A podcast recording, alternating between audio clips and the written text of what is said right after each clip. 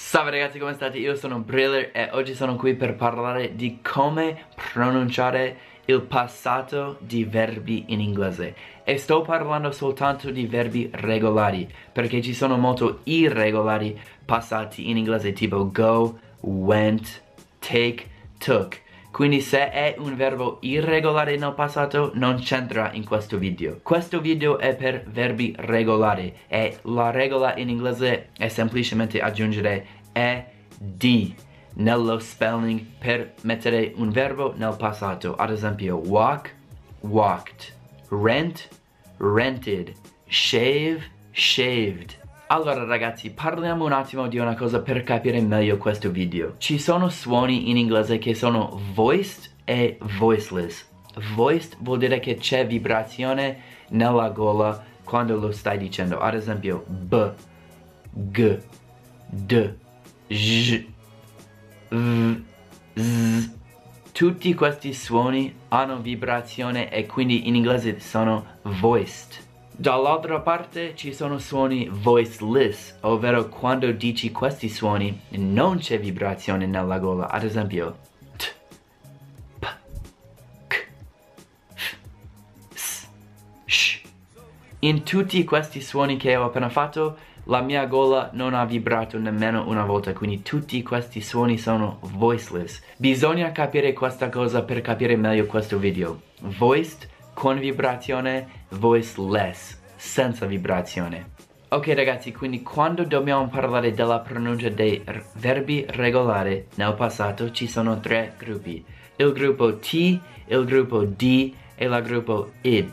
Se una parola finisce con un suono voiceless, dobbiamo prendere il consonante voiceless. T, T è voiceless, quindi se la parola finisce con un suono voiceless mettiamo la T. Ad esempio, tap, tipo t, t, tap, tapped. P è voiceless, quindi uh, prendiamo la T che è anche voiceless. Oppure ask, asked, tipo K è voiceless, quindi la KT è voiceless. Avete capito? Anche tipo cook, K è voiceless, quindi cooked oppure crash, sh è voiceless, quindi crashed. Il secondo gruppo, come potete indovinare, è D, quindi se il verbo finisce con un suono forte voco vocalizzato, D, D, c'è vibrazione, prendiamo la D come pronuncia del passato. Ad esempio, shave, la V è vocalizzato, quindi bisogna avere la D, non la T. Non diremmo shaved, diremmo shaved. La gola continua a vibrare. Quindi ask, asked. Shave, shaved. Ok? Oppure clean, cleaned. La N è vocalizzata, quindi clean, cleaned. Damage, damaged. G è vocalizzato, quindi damaged. Cry, cried. Le vocali sono tutte vocalizzate, quindi cry, cried. Ok, però ragazzi c'è un'eccezione, il terzo gruppo. Se l'ultimo suono di un verbo è T o D, dobbiamo prendere id. Quindi dobbiamo aggiungere una vocale E e poi D. Lo spelling è sempre ed, ma il suono è id.